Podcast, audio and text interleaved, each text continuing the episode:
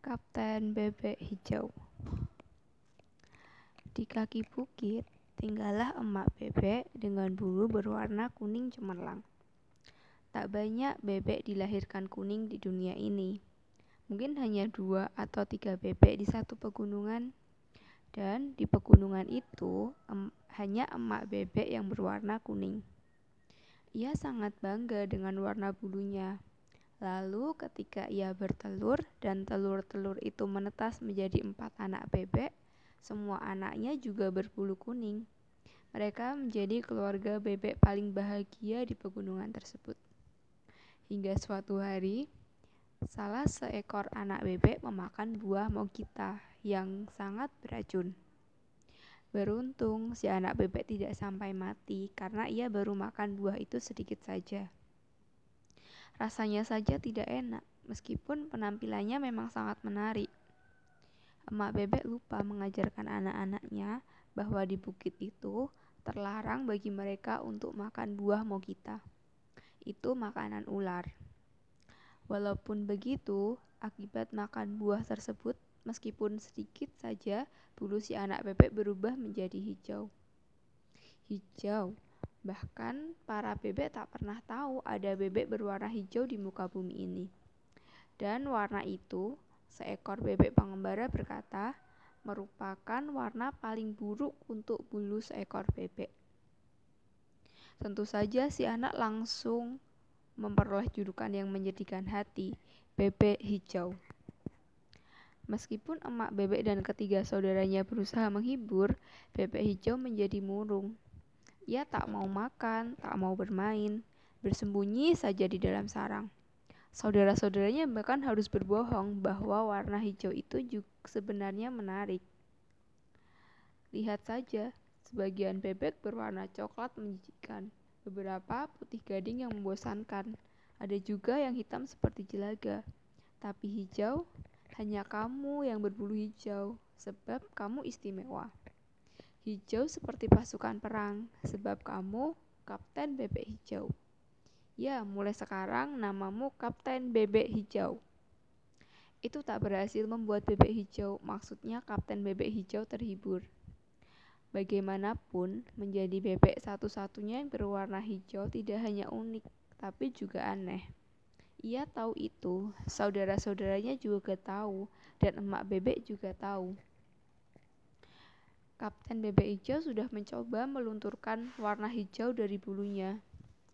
Selama beberapa hari, ia berenam di danau kecil tak jauh dari sarang mereka, menggosokkan bulunya ke bebatuan, tapi tak memperlihatkan hasil sama sekali. Ia malahan jatuh sakit karena itu. Pernah juga ia merontokkan semua bulunya hingga menjadi bebek tanpa bulu. Dan butuh beberapa minggu sebelum bulu-bulu itu tumbuh.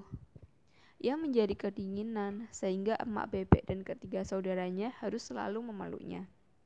Ketika bulu-bulu baru mulai tumbuh, warnanya tak seperti sedia kala.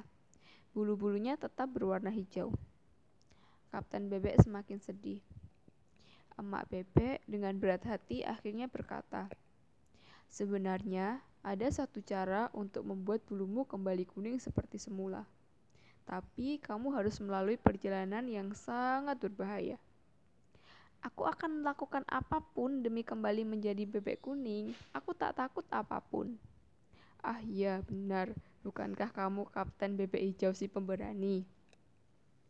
Emak bebek pun memberitahu rahasia tersebut. Di puncak bukit, tumbuh kuning raja yang jika ia memakannya, warna bulunya akan kembali menjadi kuning. Tapi dari kaki bukit ke puncak bukit banyak pemangsa yang jahat yang bisa mengancam. Emak bebek tak bisa menemaninya karena ia harus menunggui ketiga anaknya yang lain. Sementara jika mereka pergi bersama-sama, sama saja mereka menyerahkan hidup satu keluarga kepada pemangsa jahat. Kapten Bebek Hijau pun bertekad untuk pergi sendirian ke puncak bukit. Suatu pagi, berangkatlah Kapten Bebek Hijau menaiki bukit untuk mencari Kuni Raja. Emak Bebek dan ketiga saudaranya melepas kepergiannya dengan berat hati. Mereka menangis karena tak bisa menemani.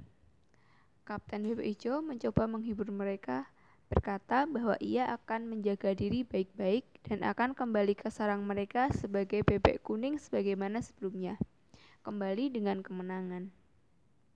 Ia belum pernah bepergian sejauh itu, maka ia sesungguhnya tak tahu bahaya semacam apa yang menghadangnya. Emak bebek juga belum pernah bepergian sejauh itu, sehingga emak bebek tidak bisa memberitahu bahaya seperti apa yang mungkin terjadi. Mereka hanya tahu banyak pemangsa jahat dan tidak bersahabat. Berhati-hatilah terhadap serigala, ular, dan rubah. Mereka sangat menyukai daging bebek kecil sepertimu.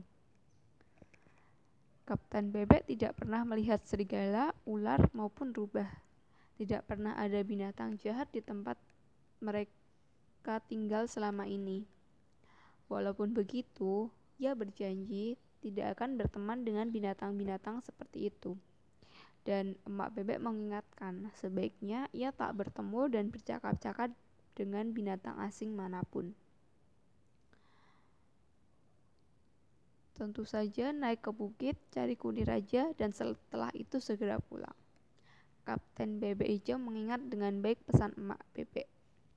Hari pertama perjalanannya berlangsung tanpa gangguan apa pun. Ia melihat pemandangan yang selama ini tak diketahuinya. Ada deretan pohon-pohon bambu yang sangat indah sepanjang tepian sungai. Di kejauhan, ia melihat satu air terjun dengan suara yang bergemuruh. Bunga-bunga dahlia liar bermekaran satu gerombol. Begitu menyenangkan semua itu, hingga Kapten Bebek Hijau ingin menari-nari dan bernyanyi-nyanyi. Hingga ia teringat pesan emak untuk tidak menarik perhatian binatang lain. Maka ia pun harus berjalan secara diam-diam. Dan ketika malam datang, ia bersembunyi di balik satu bongkah batu. Hari kedua, ia bertemu dengan seekor serigala.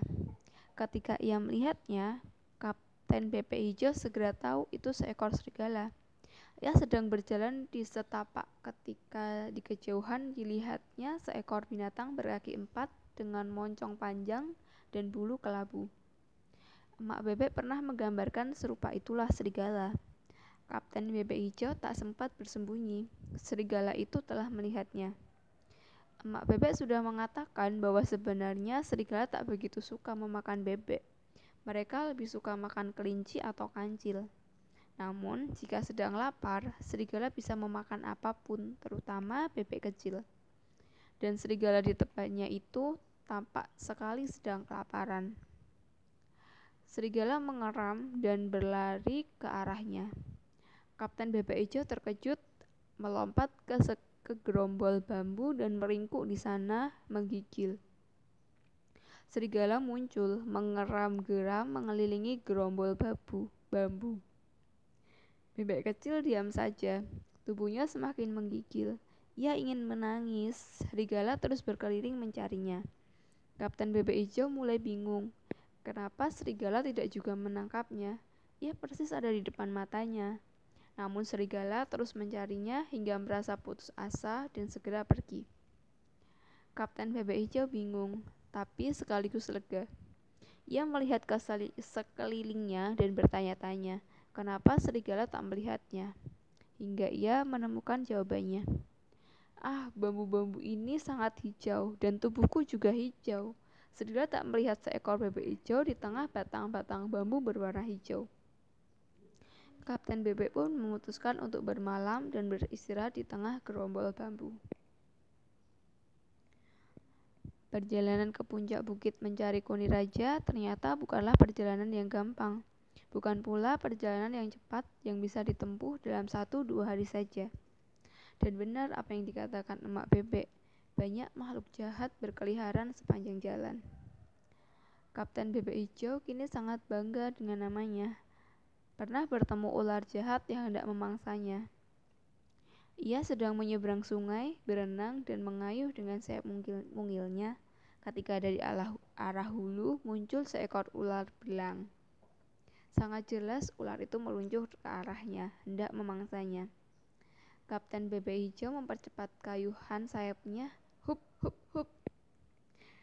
Gerakannya sangat lambat. Arus sungai yang sedikit kencang agak susah ditaklukkan Kapten Bebek Hijau. Ia mulai cemas. Hari-hariku akan berakhir di sini, pikirnya. Berakhir di perut seekor ular belang. Ia ingin menangis. Jangan cengeng, pikirnya. Kamu seekor kapten.